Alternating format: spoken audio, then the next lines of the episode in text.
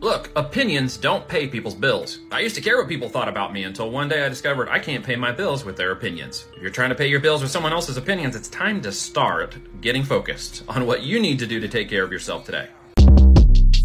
Short Cast Club